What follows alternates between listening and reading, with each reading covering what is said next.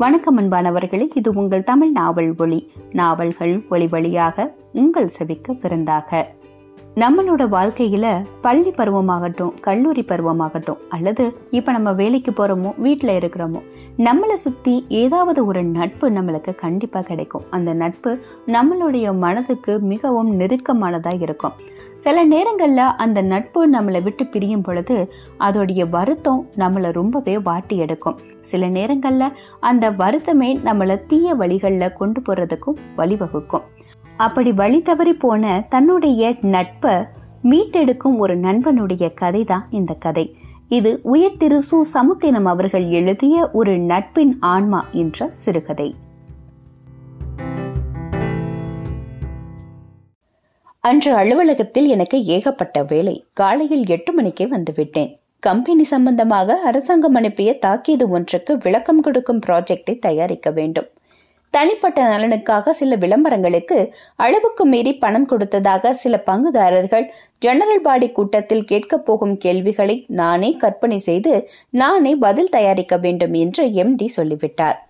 போதாத குறைக்கு ஆடிட்காரர்கள் கண்ட கண்ட ரெஜிஸ்டர்களை எல்லாம் கேட்டுக்கொண்டிருக்கிறார்கள் கம்பெனி சம்பந்தப்பட்ட முடிவுகளை மேற்கொள்ளும் போது என்னை கலந்தாலோசிக்காத எம்டி இப்போது நான் சம்பந்தப்படாத விவகாரங்களுக்கு பதில் வரையும்படி சொன்னது எனக்கு எரிச்சலை கொடுத்தது. அதை அவரிடம் காட்ட முடியாமல் மத்தியானம் என்ன குழம்பு வைக்க வேண்டும்? என்று டெலிபோன் செய்த மனைவியிடம் மண்ணாங்கட்டியையும் மருதாணி இலையையும் அரைச்சு வை என்று கோபமாக பேசி வேகமாக டெலிபோனை வைத்தேன். இந்த சூழ்நிலையில் பியூன் என் மேஜையில் வைத்துவிட்டு போயிருந்த விசிட்டிங் கார்டை நான் பார்க்கவே இல்லை. பியூன் வந்து நீங்க பார்க்க முடியுமா முடியாதா என்று கேட்டு வர சொன்னார் என்று சொல்லி கார்டை தூக்கி பிடித்து காண்பித்த போதுதான் எனக்கு தூக்கி வரி போட்டது. மோகன் என் பால் என் நண்பன். என்னை பார்க்க வந்திருக்கிறான். நான் நாற்காலியில் இருந்து எழுந்த அவசரத்தை பார்த்து புரிந்து கொண்ட பியூன் வெளியே போய் மோகனை கூட்டிக் கொண்டு வந்தான். வந்தவனை நான் அப்படியே கட்டிப்பிடித்துக் கொண்டேன். வாடா மோகன். அதிக நேரம் காத்திருந்தியா? ஏண்டா பர்சனல் மேனேஜர் ஆனதும் கண்ணு தெரியலையோ? நீ டெல்லிக்கே ராஜாவானாலும் எனக்கு சந்திரன் தாண்டா ம் மறந்துட்ட. மறக்கலடா. அப்போ மறக்காம தான் காக்க வச்சியோ? நோனோ நான் நீ அனுப்பின கார்டை சத்தியமா பார்க்கல. ரொம்ப பிஸியோ? நாய்க்கு வேலையும் இல்ல உட்கார்ந்து இருக்கிறதுக்கு நேரமும் இல்லைன்னு பழமொழி சொல்வாங்கல்ல. அந்த கதை தான் நம்ம கதை. என்னடா சாப்பிட்ற? எது கிடைச்சாலும்? நான் மோகனியை பார்த்து கொண்டிருந்தேன் கல்லூரியில் நான் வறுமையில் வாடிக்கொண்டிருந்த போது எனக்கு தேவையான போதெல்லாம் உதவி செய்தவன் இவன். படிப்பு முடிந்ததும் வேலைக்கு மனுப்பட வேண்டும் என்றால் அப்ளிகேஷன் பாரங்களை மட்டுமில்லாமல் தேவையான போஸ்டல் ஆர்டர்களையும் வாங்கி வருபவன் இவன். ஒரு தடவை கிளர்க் வேலைக்குரிய விண்ணப்பம் ஒன்றை நான் பூர்த்தி செய்து கொண்டிருந்த போது மடையா இந்த வேலை என்ன மாதிரி கஜினி முகமதுங்களுக்காக இருக்கு? அறுநூறு ரூபாய்க்கு குறைந்த வேலைக்கு மனு போட்டால் தொலைச்சிடுவன் தொலைச்சி என்று செல்லமாக அதட்டி அந்த விண்ணப்பத்தை கிழித்து போட்டவன் இவன். பள்ளிக்கூட காலத்தில் இருந்தே நாங்கள் உயிர் நண்பர்கள். பியூசியை பல தடவை சந்தித்த இவன் இறுதியில் அரசாங்க இலாக்கா ஒன்றில் கிளர்க்காக சேர்ந்தான். நானும் அவனுடன் தங்கிக் கொண்டே படித்தேன். சம்பளத்தில் கால்வாசியை எனக்கு செலவு செய்து விடுவான். அவனுக்கு திருமணமானதும் நான் பழையபடியே ஹாஸ்டலுக்கு போக முயற்சித்தேன். அவன் விடவில்லை. அவன் மனைவியும் என்னை சொந்த அண்ணனாகவே நினைத்தாள். அவர்கள் செய்திருக்கும் உதவியை ரூபாய் கணக்கில் பார்த்தால் இப்போது நான் வாங்கும் சம்பளத்தில் சாதாரணம்தான். ஆனால் மதிப்பு என்னால் ஈடு கொடுக்க முடியாது. ஒரு நாள் வழக்கமாக என்னை அதட்டி கூப்பிடும் மோகன் சந்திரா என்று பெயருக்குழிய கோலத்தின் குளிர்ச்சியுடன் கூப்பிட்டான். அவன் மனைவி வழக்கத்திற்கு மாறாக கதவுக்கு பின்னால் நின்று கொண்டு தலையை மட்டும் காண்பித்துக் கொண்டிருந்தாள். மோகன் எடுத்த எடுப்பிலேயே கேட்டுவிட்டான். ஏண்டா என் மச்சினிச்சி இந்திராவை பற்றி என்னடா நினைக்கிற? அவளுக்கு என்னடா ஆயிரத்தில் ஒருத்தி. நீயும் ஆயிரத்தில் ஒருவன் ஆகிறியா? என்னடா சொல்ற? குழந்தைக்கு இதுக்கு மேல சொல்லணுமாக்கும். அவளை உனக்கு கொடுக்கலாம்னு தீர்மானிச்சிட்டோம். நான் விக்கித்து போனேன். இதற்குள் அவன் மனைவியும் புன்னகை போக்க வெளியே வந்துவிட்டாள் எனக்கு என்ன சொல்வதென்றே தெரியவில்லை. கூட பிறக்காத சகோதரர்களாக இருக்கும் எங்கள் உறவை நிலைநிறுத்ததான் அவன் இந்த மாதிரி தீர்மானத்தை சொல்கிறான் என்று புரிந்தது. சொல்லப்போனால் மைத்துனிக்கு மாப்பிள்ளை பார்க்கிறான் என்பதை விட எனக்கு பெண் பார்க்கிறான் என்பதை பொருந்தும். எனக்கு அவனது அந்தரங்க சுத்தி புரிந்தது. ஆனால் என் மாமா மகள் எனக்கு எழுதிய காதல் கடிதங்களில் சிலவற்றை அவனே பலவந்தமாக பிடுங்கி படித்திருக்கிறான். ஒரு கடிதத்தில் அத்தான் உங்கள் நண்பர் மோகன் செய்யும் உதவிகளை பற்றி எழுதியிருந்தீர்கள். கல்லூரியில் முதலாவதாக வந்த உங்களை எப்படியாவது ஒரு நல்ல வேலையில் வைப்பதற்காக அவர் எடுத்துக்கொள்ளும் முயற்சியை பற்றி எழுதியிருந்தீர்கள். எனக்கு என்னமோ அவர் மீது கோபம்தான் வருகிறது. உங்களை மேலே மேலே கொண்டு போய் எனக்கு எட்டாக்கணி ஆக்கி விடுவாரோ என்ற பயமும் ஏற்படுகிறது. எனக்கு நீங்கள் கிடைக்க வேண்டும் என்றால் உங்களுக்கு பெரிய வேலை கிடைக்கக்கூடாது என்ற எண்ணமும் ஏற்படுகிறது. இது அப்பட்டமான சுயநலம் என்பதை உணரும் போது என்னை நானே வெறுக்கிறேன். ஆனால் ஒரு ஆறுதல். நீங்கள் வழி தவறி போனால் உங்கள் நண்பரிடம் முறையிட்டு நான் உங்களை அபகரித்துக் கொள்ளலாம் என்ற நம்பிக்கையும் இருக்கிறது என்று குறிப்பிட்டிருந்தார். இதை படித்ததும் மோகன் திக்கி திணறினான். அவன் பேசும்போது அவன் குரல் தழுதழுத்தது. ஒருவேளை அந்த பொண்ணு பயப்படுற மாதிரி நீ வழி தவறின மவன உன் கைய கால முறிச்சிட வேண்டா என்று நிஜமாகவே மிரட்டினான். ஆகையால் அவன் தன் மைத்துணியை கட்டிக்கொள்ளும்படி சொன்னதில் ஆச்சரியப்பட்டு ஓரளவு கோபப்பட்டு பேசாமல் இருந்தேன். மீண்டும் அவன்தான் பேசினான். என்னடா பதில் சொல்லுடா? மௌனம் சம்மதத்துக்கு அடையாளம் தானே? என்றாள் அவன் மனைவி. நீ சும்மா இரு பாப்பா சொல்லட்டும். ஏண்டா நான் வழி தவறி போனா நீ என் கைய காலம் முறிச்சாலும் முறிப்பியே? மோகன் நான் சொல்ல வருவதை புரிந்து கொண்டவன் போல் திடுக்கிட்டான். ஐம் சாரிடா சந்திரன் நான் ரொம்பவே சுயநலவாதியா மாறிட்டேன். பருந்து தான் குஞ்சுகளை குஷிப்படுத்துறதுக்காக கோழி குஞ்சுகளை பிடிக்கிற மாதிரி நான் உன்னை என்கிட்ட நிலைப்படுத்த அந்த பொண்ணை பத்தி கவலைப்படாமையே இருந்துட்டேன். ஐம் சோ சாரிடா எல்லாம் இவளால தான். தான் உனக்கு கொடுத்தடணும்னு ஒத்த காலில் நிக்கிறா. இப்ப கூட சொல்றேன் மோகன் நான் உனக்கு ஒரு நாள் டைம் தரேன். நீ கட்டுன்னு சொன்னா நான் கட்டுறேன். டோன்ட் பி சில்லி நீ மட்டும் உன் மாமா பொண்ணு கழுத்துல தாலி கட்டல? இப்பவும் சொல்றேன் உன் கைய கால உடைச்சிருவேண்டா அவன் மனைவி அதற்கு மேல் நிற்கவில்லை. கை ஒடிந்தது மாதிரி உள்ளே கட்டிலில் போய் படுத்து கொண்டாள். அதன் பிறகு மோகனின் மனைவி போக்கில் பெரிய மாறுதல் ஏற்பட்டது. சாப்பாட்டு தட்டை டங் என்று வைப்பாள். முணங்கிக் கொண்டே பரிமாறுவாள். கணவன் மீது காரணம் இல்லாமல் எரிந்து விழுவாள். என்னை அவள் அந்நியமாக நடத்துவது அவனுக்கு புரிந்தது. அவன் அவளோடு சண்டை போடக்கூடிய கட்டம் வந்து விட்டதை புரிந்து கொண்டேன். இவ்வளவுக்கும் அடிப்படை அன்புதான் என்பதையும் புரிந்து கொண்டதால் என்னால் அவளை வெறுக்கவும் முடியவில்லை. அதே சமயம் முன்னை மாதிரி சகஜமாக பழகவும் முடியவில்லை. தம்பதிக்குள் நான் விரிசலாக இருக்கக்கூடாது என்று நினைத்து கொண்டிருந்த போது எனக்கு சென்னைக்கு மாறுதல் வந்தது. அதற்கு பிறகு மாமன் மகளோடு கல்யாணம். மோகன் மட்டும் வந்திருந்தான்.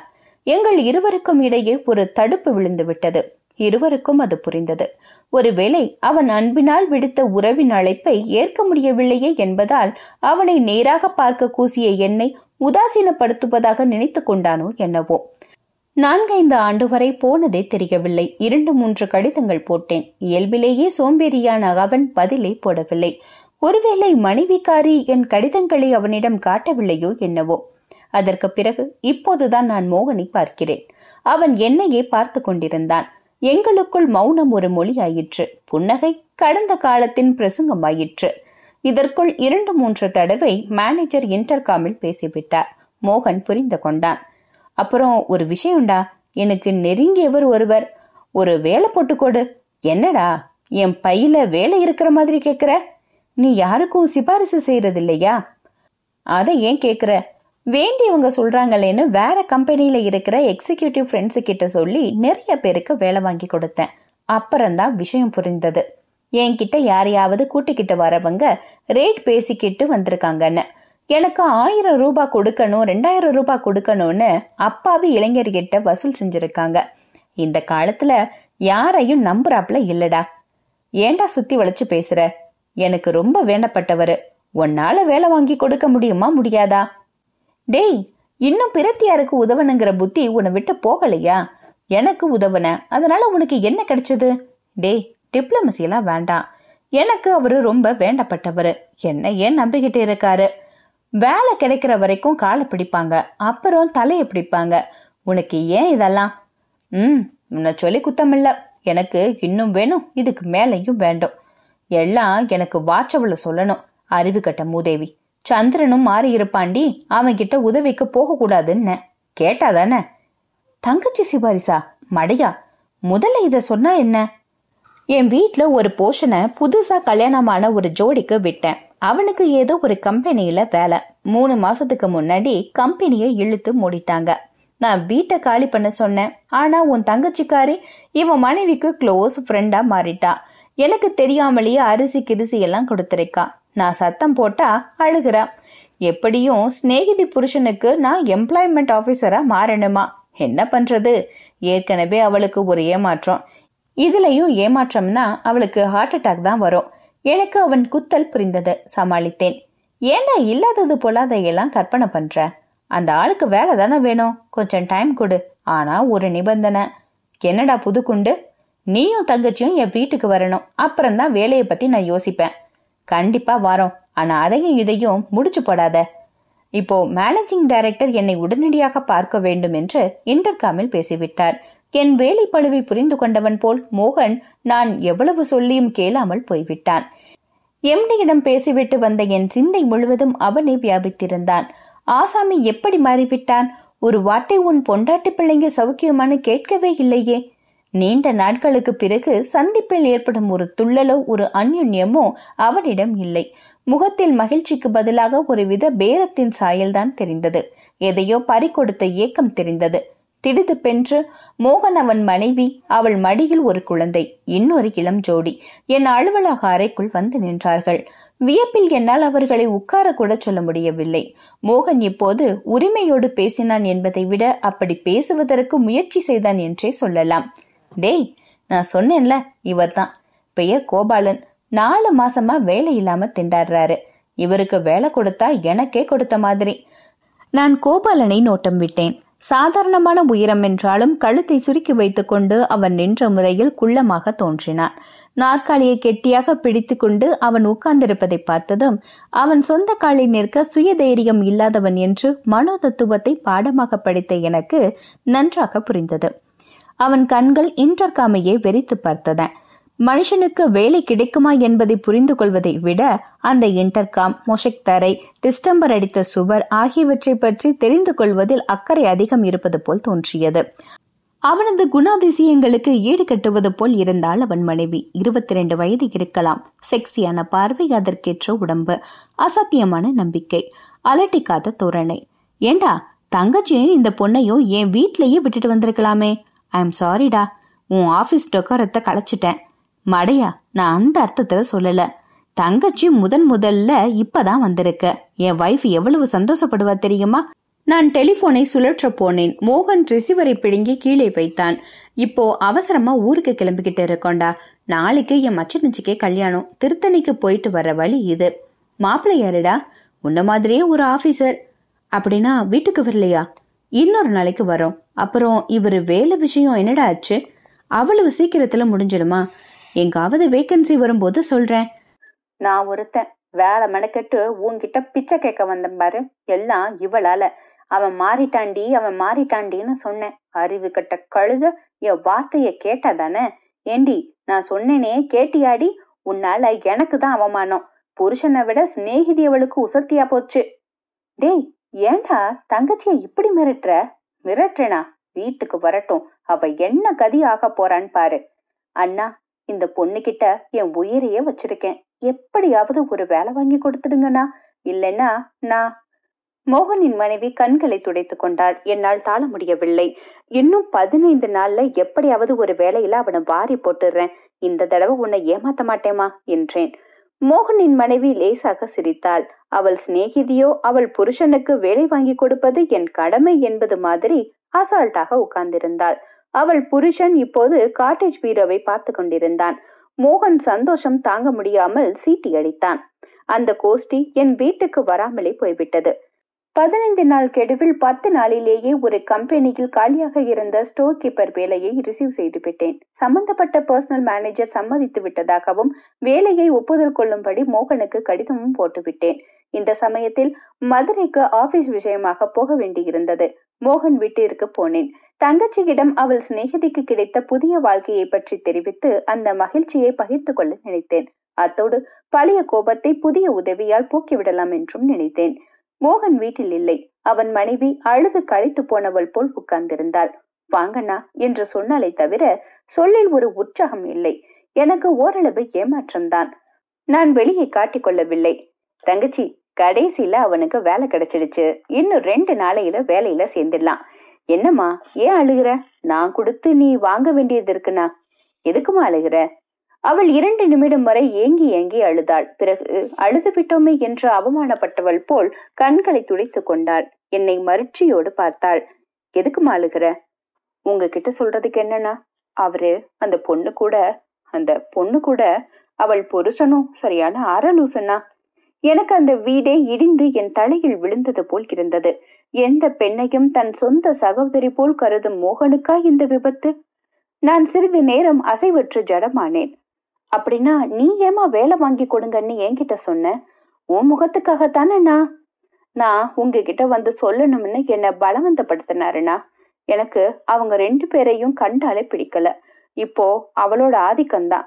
ரெண்டாவது தாரம் கூட இப்படி நடந்துக்க மாட்டாங்கன்னா அவ புருஷனுக்கு வேலை வாங்கி கொடுத்து அவங்கள எங்கேயும் போக விடாம கைக்குள்ளேயே போட்டுக்கணும்னு நினைச்சிருக்காரு. தாலி கட்டின மனைவியையே இதுக்கு உடந்தையா இருக்க சொல்லி நிர்பந்திக்கிறாரு. எங்கேயாவது இப்படி பாத்திருக்கீங்களாண்ணா இத நீ பொறுத்துக்கிறதா? என்கிட்ட பொய் சொல்லிட்டியே. நான் என்னண்ணா பண்ண முடியும்? நான் உங்ககிட்ட சிபாரிசு செய்யாட்டா செத்து போயிடுவேன்னு குதிச்சாரு. இவரை விட்டுட்டு ஊருக்கு போனா என்ன விதமா பேசுவாங்கன்னு உங்களுக்கே தெரியும். அதனாலதான் அழுகைய அடக்கிக்கிட்டு பல பேருக்கிட்ட ஏச்சு பேச்சும் வாங்குறத விட கட்டின புருஷன்கிட்டயே ஏச்சு பேச்சு வாங்கலான்னு நினைச்சு சிபாரிசு செஞ்சேன். உங்க வீட்டுக்கு நான் வந்தா அன்னிக்கிட்ட சொன்னாலும் சொல்லிடுவேன்னு தான் என்னை ஆபீஸுக்கே கூட்டிட்டு வந்திருக்காரு.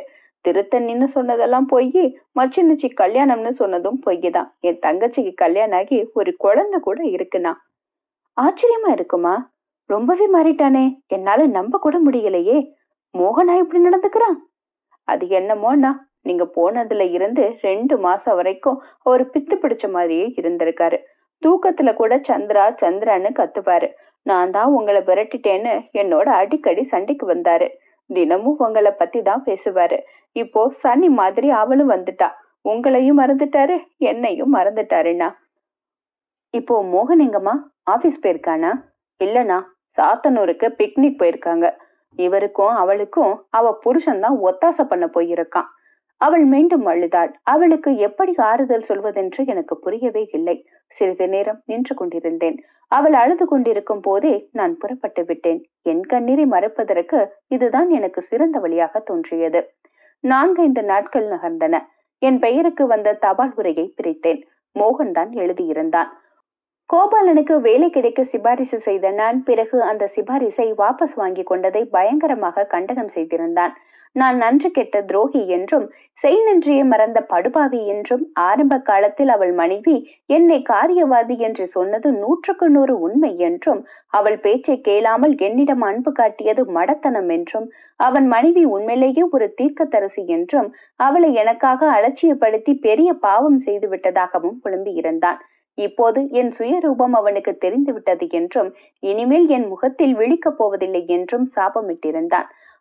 அந்த கடிதத்தை நான்கு தடவையாவது படித்திருப்பேன். நான் சென்னைக்கு வந்ததும் பிரிவாற்றாமையால் அவன் லோன்லியாக இருந்திருப்பான் என்பதும் இதற்கு காரணமான மனைவியிடம் அந்நியப்பட்டிருப்பான் என்பதும் இப்படி தனிமை துயரில் அவன் வருடக்கணக்கில் தவித்துக் கொண்டிருந்த போது கோபாலனும் அவன் மனைவியும் அவன் வீட்டில் குடியேறியிருப்பார்கள் என்பதும் எனக்கு தெரிந்தது.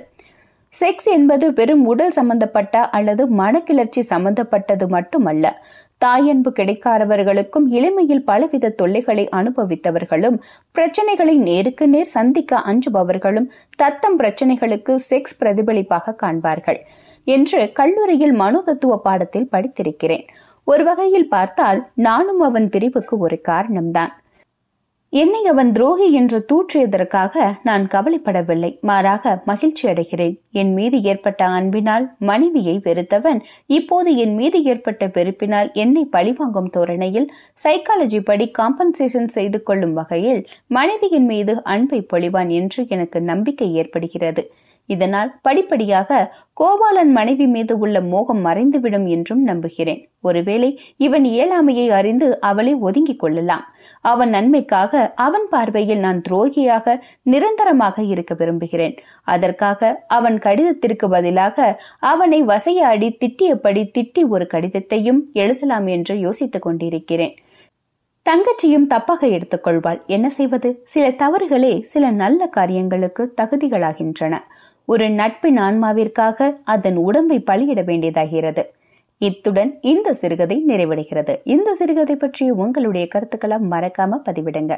இந்த சிறுகதை உங்களுக்கு பிடிச்சிருந்தா ஒரு லைக்கை மறக்காம கொடுத்துட்டு உங்களுடைய நண்பர்களுக்கும் குடும்பத்தார்களுக்கும் இந்த சிறுகதையை பகிர்ந்து கொள்ளுங்க.